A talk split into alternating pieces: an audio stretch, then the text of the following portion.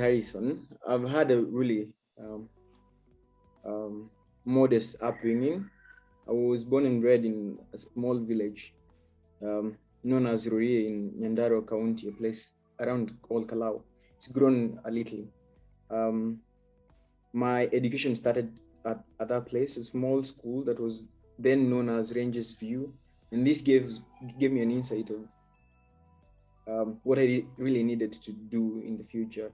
Um, after finishing my um, primary school in that place, where the most enjoyable thing that I enjoyed in that school, what really grounded me was um, the science cafes. I think then they were being called, um, they were science-based cafes. I can't remember really science congress here. Um, I later joined high school um, Nyandarua High School. Really interesting. It was a mixed school then, national mixed school. Um, after four years, um, I joined uh, university where I, I joined um, Kenyatta University. Initially, I had purpose to be a doctor, but uh, after studies and going to those uh, clinical routines, I think it became a bit boring for me. I needed something that was not, um, what can I say, uh, like routine work. So I delved into research uh, and I did graduate um, with a, a, biomedical degree. Um, I further pursued uh, bioinformatics in my master's, uh, which I concluded um, around 2012. Uh, then after, then um, I joined uh, my PhD program after working with different companies in Nairobi University, which I finished sometimes uh, in 2019. And I've been working remotely uh, for a company, maybe you guys have heard of it, which is called Help Bioinformatics uh, Consultants, where we do consultations. I think that that is the brief background of um, my academic and simple upbringing up to this point. As a kid, we used to play these games with my siblings. So we used to uh, act like doctors and try to do research. We would go out there, plant new plants. But I, I, I want to say, like I've I've walked this path through my um, maybe my mentoring, where I looked up to my grandfather, who also is known as Harrison, and he used to be this herbalist who used to know this specific plant treats this, this does that, and we did this um, when I was little and I used to work with him in the forest, and we used to carry these um, of trees. So I would I would really say when I was really little um, younger, that was in primary school, and this kept on growing. So I would just put it as that. It, it's that um, early age when we were growing up in in school. When I go to the university, I think I had a very clear conscience after attending the first I think anatomy and physiology classes, we were viewing MOGs when we joined med school in KU. Then it had just started. Uh, over time, I realized, okay, as much as we are a physician and we are just treating conditions, I wanted more. That budding, budding interest that I had since I was small to offer solutions, I think pushed me into biomedical research where I did my biomedical degree then. Um, we went for um, internship where I went to Coast General, and I realized as much as we would be able to be physician and write these, uh, what do you call them, request uh, forms, you could take a history of a patient. Sometimes um, patient and um, getting the good results, there is some research that is um, is entailed within that description. So I, I think that led me to go to that end where I was uh, interested in, in just offering these solutions. And um, when I was doing my undergraduate, I got very good mentors. I can't say I'm here just by myself. Um, I was mentored by a very good friend who I, I, don't know if I can mention, but he's called uh, Dr. Gashara, who inspired me to the field of bioinformatics because then it was something new. And there was this computational element that was being brought into research. And I was very good in computing. So uh, it, it was a field that he inspired and guided me to um, further pursue. And then I think um, we went online with my friends. It was not something that was being um, spoken about when we we were finishing our undergraduate. So we had to sit and maybe research and, and check where can we get this degree or these skills in terms of education that can future propel us to whatever we want to achieve. So uh, thank to Dr. Gashara, we were able to do a simple uh, check and we the universities or campuses that are offering Bioinfo was SANBI in South Africa. Then we had the Center for Biotechnology and Bioinformatics um, as a center of excellence in Nairobi University, and that's where we went to do my master's. Uh, my master's. Um, after finishing my project, my thesis, which was specifically on um, bioinformatics, where we were able to predict structures of macromolecules. I grew interest in uh, drug design, um, molecular dynamics, and more computational work in terms of simulations. And uh, that is what I pursued for my PhD, where I still did um, bioinformatics, specifically um, on uh, neglected tropical diseases. And I was trying to find can we find uh, intervenes or ways we can be able to alleviate the problems that we have as a country and specifically as Africa.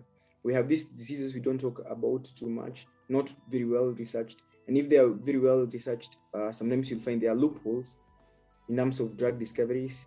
And maybe for some which um, which have drugs that have been proposed uh, or have been used for a long time, you'll find these drugs have a very detrimental effect. So that is what I was trying to, to achieve when I was working for uh, in my bioinformatics uh, PhD pro- project, and we were able to find some better interventions where we can improve in terms of um, drugs for this neglected tropical disease. I think that that is um, my journey when it comes to uh, simple biomedical research and where we are at after after after um, graduating, we went out there and there were these. Once you graduate with your biomedical uh, degree, there were really big challenges because I remember then we had this uh, board. Um, the, the I think it's called the Kenya Medical Laboratory and Technicians Board, and its purpose was to regulate research, um, specifically lab research in a medical uh, setup. I, think that was a big challenge. Or you have learned all this, then you're told you must sit for another exam uh, from, from that board. So I think most of the people are discouraged in that. And when you look at um, the employment history um, of most of the graduates who finish with biomedical, there is a big challenge in terms of getting work. You'll find you are again defined to work in a lab setup in the hospitals, which take you again to, to that routine call. So I think um, once I, I finished my my undergraduate, getting a job was uh, fundamental for me. But again, I was looking at do I really want to squeeze myself into that space that was created by that um, board? So that becomes a, a, bit challenge. So what we did, um, what I did myself was uh, ask good questions.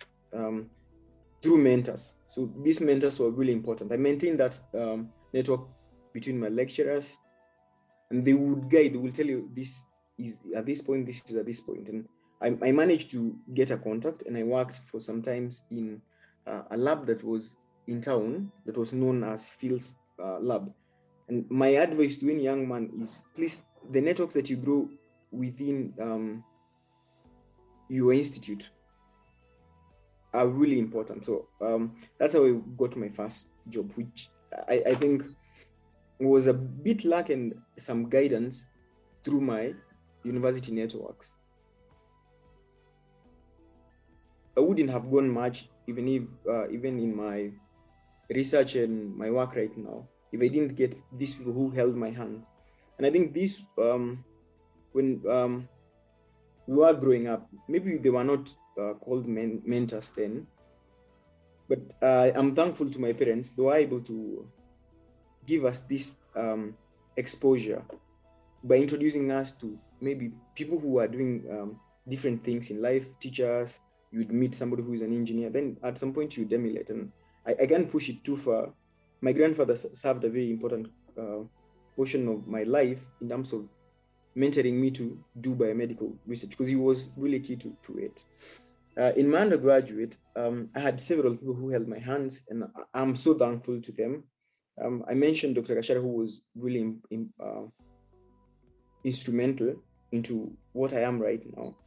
Then I went further, um, which he directed me. He told me, Harrison, I was mentored. There's somebody who held my hand. I didn't know stuff, but they held my hand, and whatever I know, I owe it to them because they were gentle with me. They taught me basic things. So he helped me during that early um, academia and research. Uh, once we finished school, um, he, he sent me to somebody and he told me, please, this was my, let me call him academic father, because that is the guy who supervised him, uh, Professor Wallace Bulimo. And I remember him um, asking me, young man, just come to the lab and see what we do in the lab. So I can say this is fundamentally important and it keeps you uh, guided and focused into seeing what the country maybe does and what is happening within research institutions within um, the, within the country. Um, Bulimo now, uh, and, and you see, this, these are steps to step. Then Bulimo was able to tell me, okay, Harrison, if you want to do bioinformatics, I am not in uh, in CEBIB, but would you talk to somebody? Um, and he gave me uh, Professor Mulaa. I, I think I've known him for like over 13 years now, and I, I wouldn't say that they, there is any point he let me feel like I wasn't enough. He kept on challenging me, and he's held my hand since then. But also, when it comes to other things, I can say you can find an array. He, through his networks and students that he he mentored, or he would refer you to.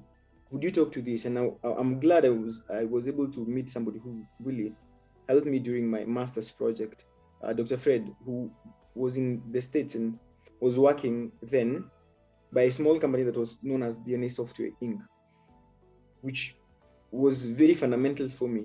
And you can see through his network, he connected me to a student he taught long time ago who took me in and was able to even show me how to do a project.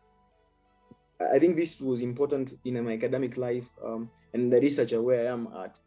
He even taught us to write. You know, sometimes you you do these packages and you think you can write, but at some point when you're mentored, how that art of scientific writing, it's totally a different ballgame. So that guy was patient enough in making me learn some things that are really fundamental for any science person or any person who is seeking to write any article into a journal. So I think that is important. And I think these are the small bits that are not taught in school. Um, I'm still getting mentored. I'm new. Um, I'm, I'm an early career researcher, so I still get mentored.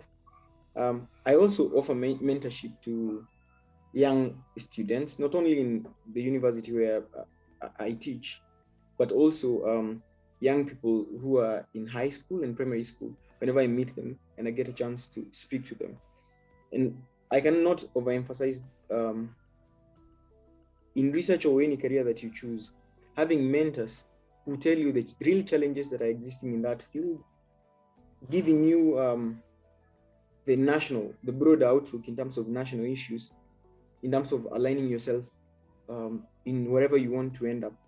But most importantly, and I think I tell um, my students this when they're getting into their first years, like um, as much as you come to school, please sit yourself down and, and really understand what you're doing here. So it will become more meaningful even attending classes or even um, shaping whatever you want to do in the future. So I, I think that is very key and fundamental.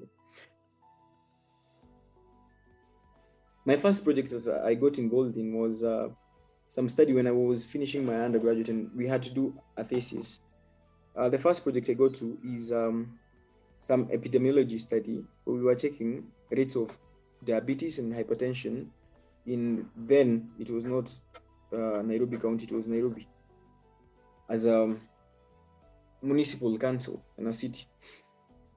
So I got the feel of data collection, then refining that data, then um, analysis. We, we, we use these statistical softwares, and you can see this kept on growing. My interest when it comes to data. As much as we get that primary data, what can we draw, or what are the inner um, things that you would find from this primary data? So that was really my my interest, and that was something that I really needed to understand.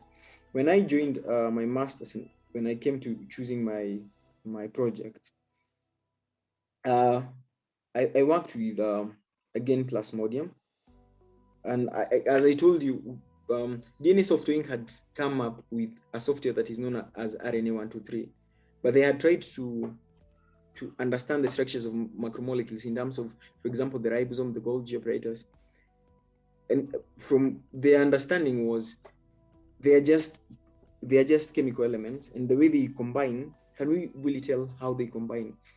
So them um, being one of the first companies that was trying to solve um, the crystal structure of um, different organ- uh, uh, organelles, uh, it became really interesting.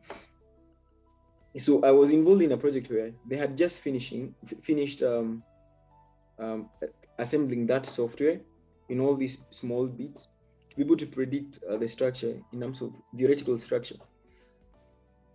Then they had not done um, not, they had not used the software to do anything that was eukaryotic. They had done only for prokaryotes, but they had um, refined it for E. coli. And when I came on board during that project, I was trying to test the software in terms of uh, where can we just uh, put these um, thresholds, what can it do, how big can it predict. And I did um, the first project where I was trying to predict the structure of the 40S. It was almost sub, sub subunit for Plasmodium. Um, remember, really interesting project where we would sit now with all this data that is theoretical, then just find a probable um, template. We would look at, um, we know how the 40S is. Can we use that to build our mold in terms of this new um, this this new structure that we want to predict? And I remember uh, when I finished that project where we had predicted the structure of the 40S ribosomal subunit for Plasmodium falciparum. Mm, I remember a team that had predicted, uh, had had um, crystallized and published their work. Uh, I remember in 2012, um, the Ramakrishnan group in the UK uh, received the Nobel Prize for predicting this, uh, no, obtaining the first crystalline structure of that. So it was really interesting for me to be able to predict again the structure of that 40S ribosomal subunit for Plasmodium falciparum as the first, because uh, after we did our publication, after that project, um, the people who are crystallizing, who are doing the real uh, lab work, obtain their structure. And if, if, you check in terms of resolution, our structure is still supreme. So it tells us, as much as we had these databases that have primary uh, uh primary data in terms of um, all the molecular work that is done, you, ex- you extract the DNA, then you can know, uh, once you annotate, you can know all the regions. You can pick that inform- in- information and just thread in, and you can be able to find really quickly how the structure would look. Once we did that, um, I, I, did complete that project. I was involved in another project where we were uh, producing enzyme or designing enzymes from um, bioinformatics elements. Then we were able to clone them this I think was my second project. Then we can be able to express whatever was required. And I remember working in the lab for a long time, and this was a fundamental thing where uh, I think du- during my mentorship, people are not getting very well what bioinformatics is, but sometimes I tell people bioinformatics is a multidimensional approach to research problem. And I tell people I'm not from a computational background, though I'm I'm good at it. I'm from a biomedical background where I can get in the lab and do this with with with science stuff. So that really exposed both these strengths where you can design a project in silico using your bioinformatics skills, then go to the lab and implement it really simply, avoiding so many mistakes and um, so many misuse of some of the reagents. After that, I got into another project which I was working on for my PhD, and I was looking at again um, now, since you can predict these structures, how far can we take this um, in the future? And I remember there was this call by medicine for malaria venture. And, and then they were trying to find, okay, we have this expression. Can, can we be able to screen? And I'm, I'm sure um, most um, researchers would understand the process of screening, or you have maybe an, an, a metabolite or whatever you, is your lead compound, then you must do these cultures. Then you expose to your cell line, for example, then you test the activity.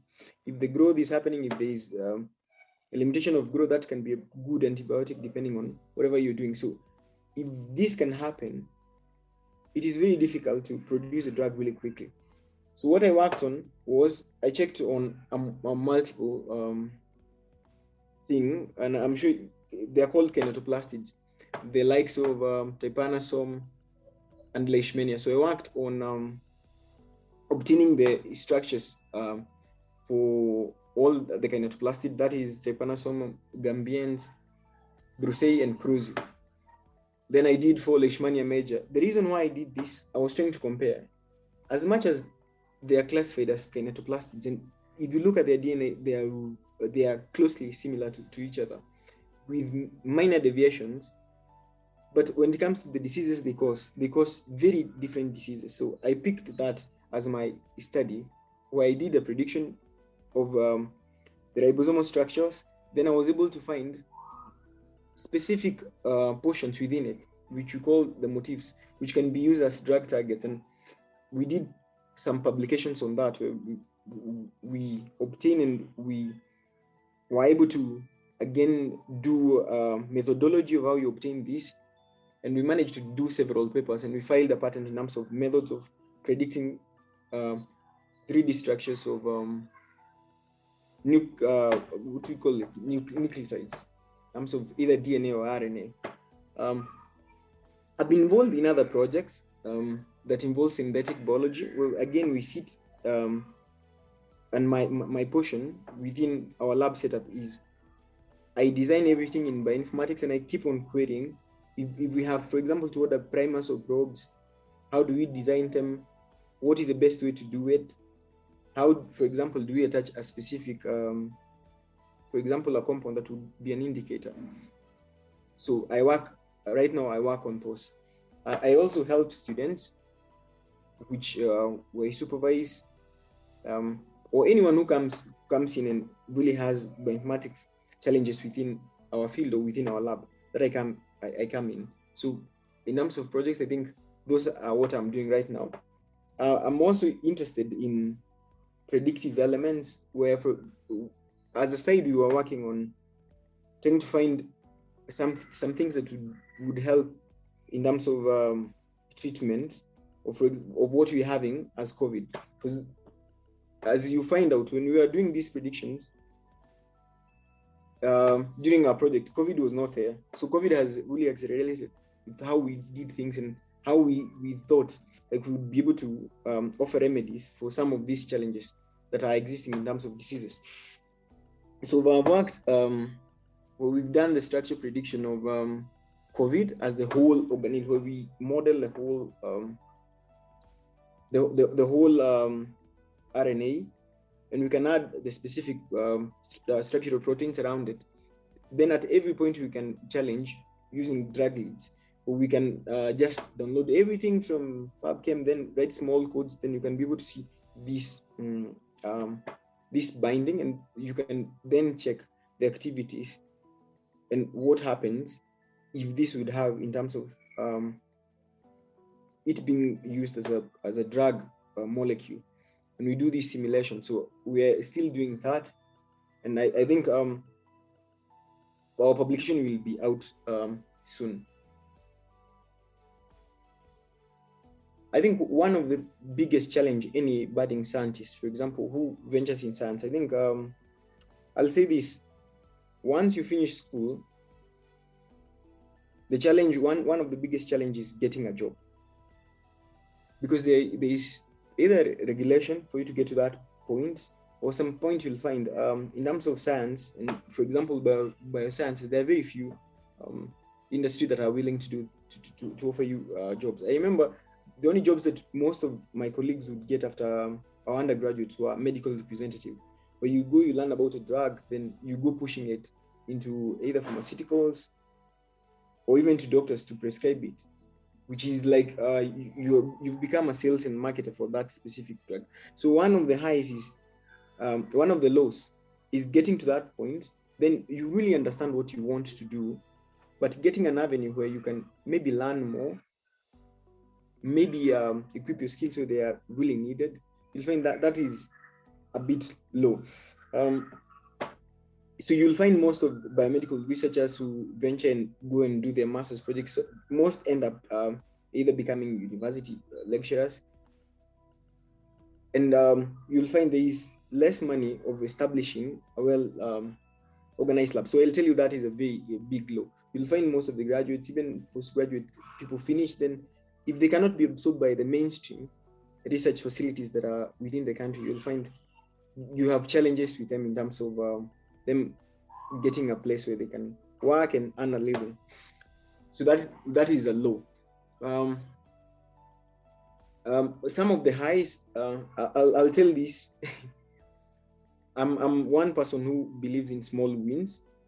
I'll tell you, it's very stressful being in the lab, specifically when you're doing a project and you keep on having these failures. So I'll say, I, I, I always tell and encourage people small wins. If you wake up in the morning and you've set up an experiment, for example, and you go and get good results, that is progress. And I always make sure I have this, let me call them small highs at every point of um, my scientific uh, career.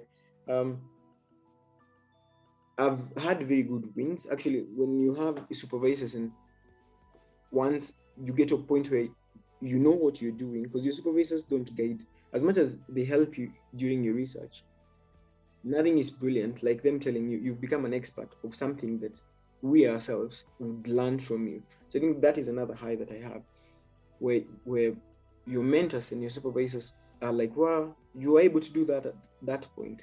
So at every point of my science journey, um, I've enjoyed. I've had those small wins where where I felt confident that I've helped um, solve a problem. Then the best way, once you solve this problem, can you be able to communicate it to as many people? And I think this is the intention of these open access journals or articles that you write. So that is wonderful. I always feel um, whenever you send a manuscript and it's accepted and published, those are again small wins. And for, for a scientist, very major win. So I think those are some of um, the better things.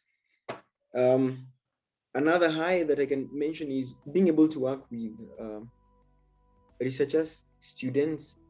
I think this is something that I feel um, gives me so much pleasure, where you get to see the, them ask questions, know how to ask these questions, and learning how to go about answering these scientific questions. So this I think um, there is much progress. As much as there are these challenges that are existing within the market you can see progress. Uh, i would bet you've seen progress with um, many people working remotely. As, as, much as sometimes scientists you must be in the lab um, or within a research facility you'll find sometimes working offline and where you learn different things. We've opened up like conferences or uh, knowledge avenues so much within um, that science space. I would say these are, are positives that have happened. And I think for a new researchers, um, I'm really happy to see the government has implemented something where it is giving out the research fund. So for any undergraduate or any student or even any person who is out there, there is that innovation thing that is ongoing. I'm sure you've heard about the new agency, Kenya, and the, the new established um, National Research Fund that is paneled or channeled through NACOSTI. So I think for any student, if you asking a really good question, because these questions are asked by all students at, at some point, there is a way you can attract some funding that would help you conduct that research and get it out there to be useful. I think that is one major thing that I would ask any person who is delving in research. Please don't be quiet about whatever you're doing. As much as you think it's uh, really small, it would be of major uh, importance to the people that you are doing that for. Um, and I always tell people this, specifically my students, whenever I'm in class. The reason why maybe you come to school is for you to be able to offer or to impact the city where you come from. So you've come here, you've learned science, you've understood some basic parliaments of science. So the next thing is make sure your sciences or the way you're able to articulate things, you can sell it to the basic people. If and if I, I always tell them, if you can sell that science to your mother, if she understands what you can do, she can recommend you to somebody else. So as much as you're doing this science, let it be of impact to um, your scientific community or even your community wherever you are. So that is something I'll, I'll tell them. Always pursue these avenues.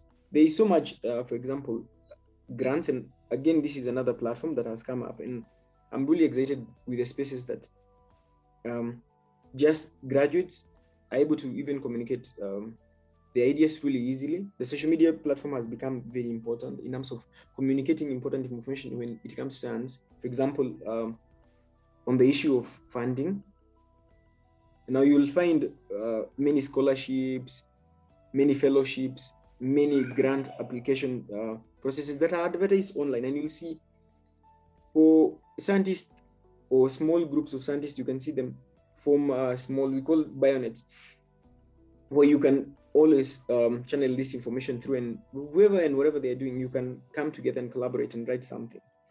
Um, something else um, that is in, of importance for any person um, getting into this space, uh, don't underestimate the process of collaboration. And I'll go back to that point where I was saying, when you're in school, you must understand why am I doing this? And again, um, in that school setup, always encourage my students, please always know what you are very good at. And you'll find that becomes a drive. You can be able even to do things as a group. And this is always encouraged where you sit as a group and have a discussion. Maybe somebody is very good in anatomy, another person is very good in physiology, another one is very good in biochemistry. So you can see in the future as you go on, if this be, this guy goes and becomes very good in anatomy and he ends up in anatomy lab, you'll find at some point you'll need to collaborate. And I cannot overemphasize this process or this main point. Please don't forget your peers. Um, sometimes we fall short whenever uh, when I say this. You can work in the lab, but you forget the basic people who are who in, in that lab, the people who we call technicians, who's helped you during that trouble. So make sure you you you you come together and collaborate. So I think those are the key fundamental things that would be important for any person who seeks to get into um, biomedical research. I think this this is common emphasis within the lab and uh, within um, every every conversation that you hear. Um, research sometimes can be really stressful, as you, you've mentioned, and that stress can lead to even bigger problems in terms of depression or even major things. I'll say this this uh, is because it becomes lonely, specifically when you're thinking things in your head. As much as your supervisor is pushing you your agenda, you must listen to the different supervisors or the different team members. Then you must be very articulate in what you are supposed to to do. So, for any person who is pursuing um, the course again i'll tell you it's challenging but i'm sure everybody who pursues it um, has that heart and that head to take care uh, to see it through but i'll say this i've seen half of the students who get um, in biomedical research i think the statistics for the country is half so i think it is important to make sure even if you have these stresses um, i always tell people and i've mentioned this a lot please always see the small wins if you're able to go to the lab set up an experiment, run it. Even if it gives you a negative result, that is a result that you can document and say, at least I got a result because I was hell bent to do this research. So I always encourage small wins. Make sure you take this array. Again, make sure you're getting uh, the right people. Don't put, don't pile uh, so much on yourself. Sometimes I understand most students have different challenges. You have where you're coming, there's that family element. you're in the lab, your supervisors are pushing you, they need you to maybe get your publication out. You're not getting the right person to, to talk to or to understand where um, what you're doing. So I always encouraging I've said this in my prior statements, like I would encourage a lot um, getting together, having an activity that you do besides, like I'll say this, as much as we love to stay in the lab or our research facilities, it's good to have something else that takes you out of it. But don't forget to celebrate your. You can achieve this. Go celebrate. Always ensure that you can talk to anyone.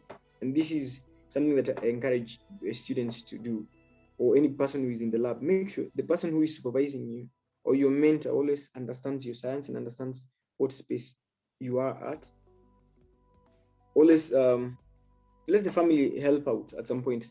Some some of the critics that would give you the best critique in your research are the people who you think would not be interested. So I always encourage you have this diverse um,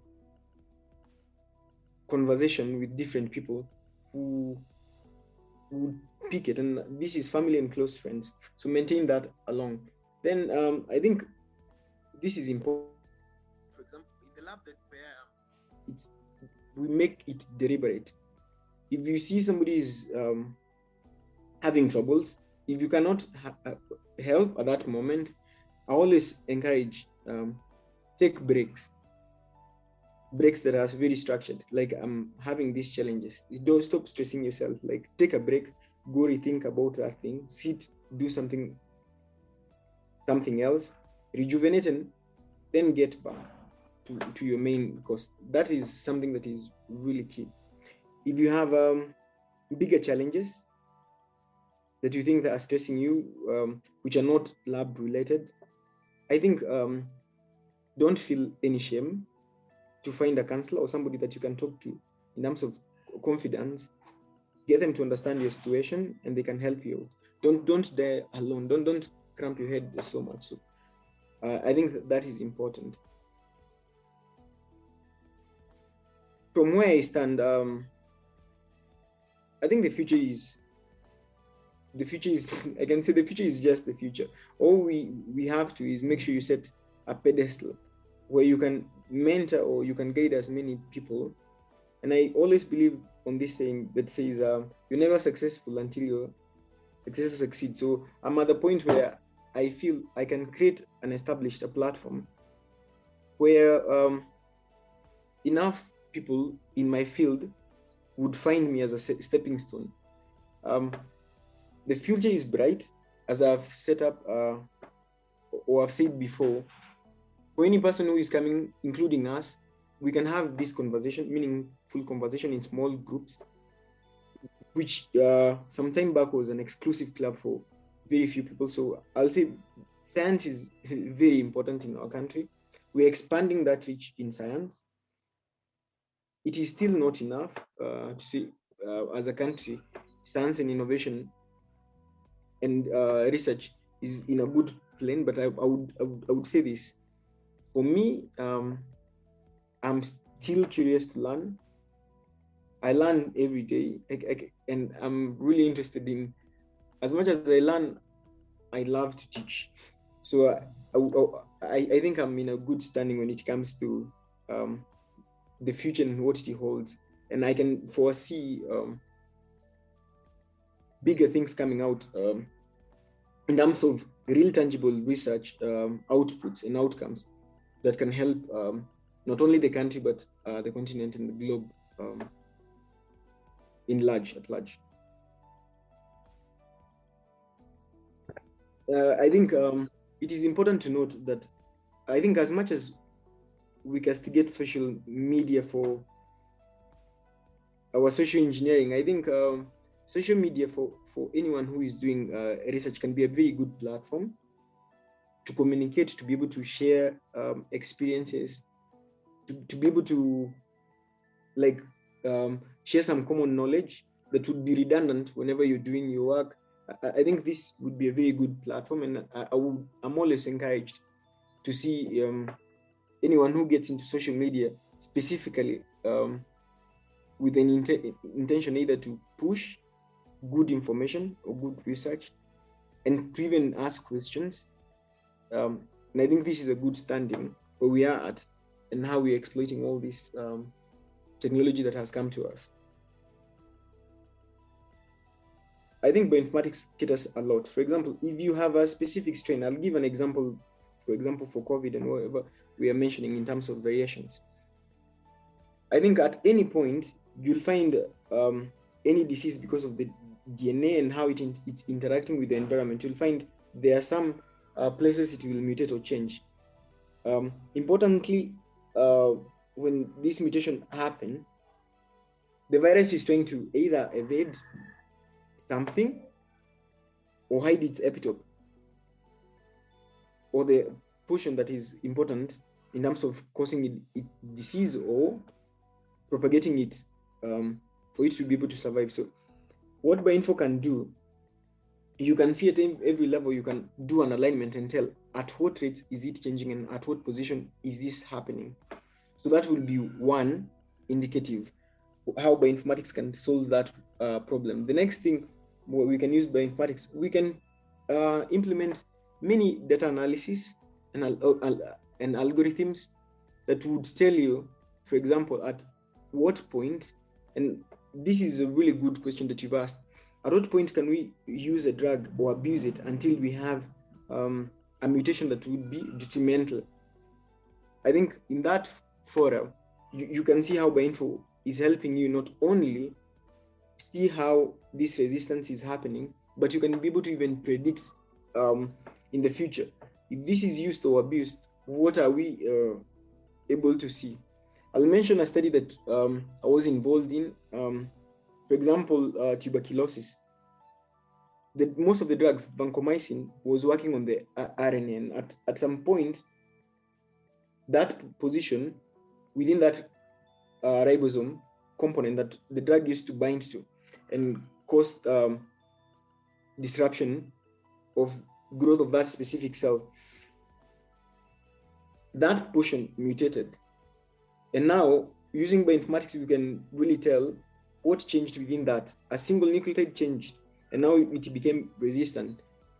But we went further into looking at that specific vancomycin, and uh, there's a team in South Africa that has been able to activate that vancomycin to again be a very effective drug against um, tuberculosis. So, in all that, I think Bioinfo serves at every portion where you can have not only this primary data that you have derived in the lab, you can be able to find more information within that data set by using bioinformatics and uh, data mining skills and tools that you've studied in bioinformatics to be able to offer that um, solution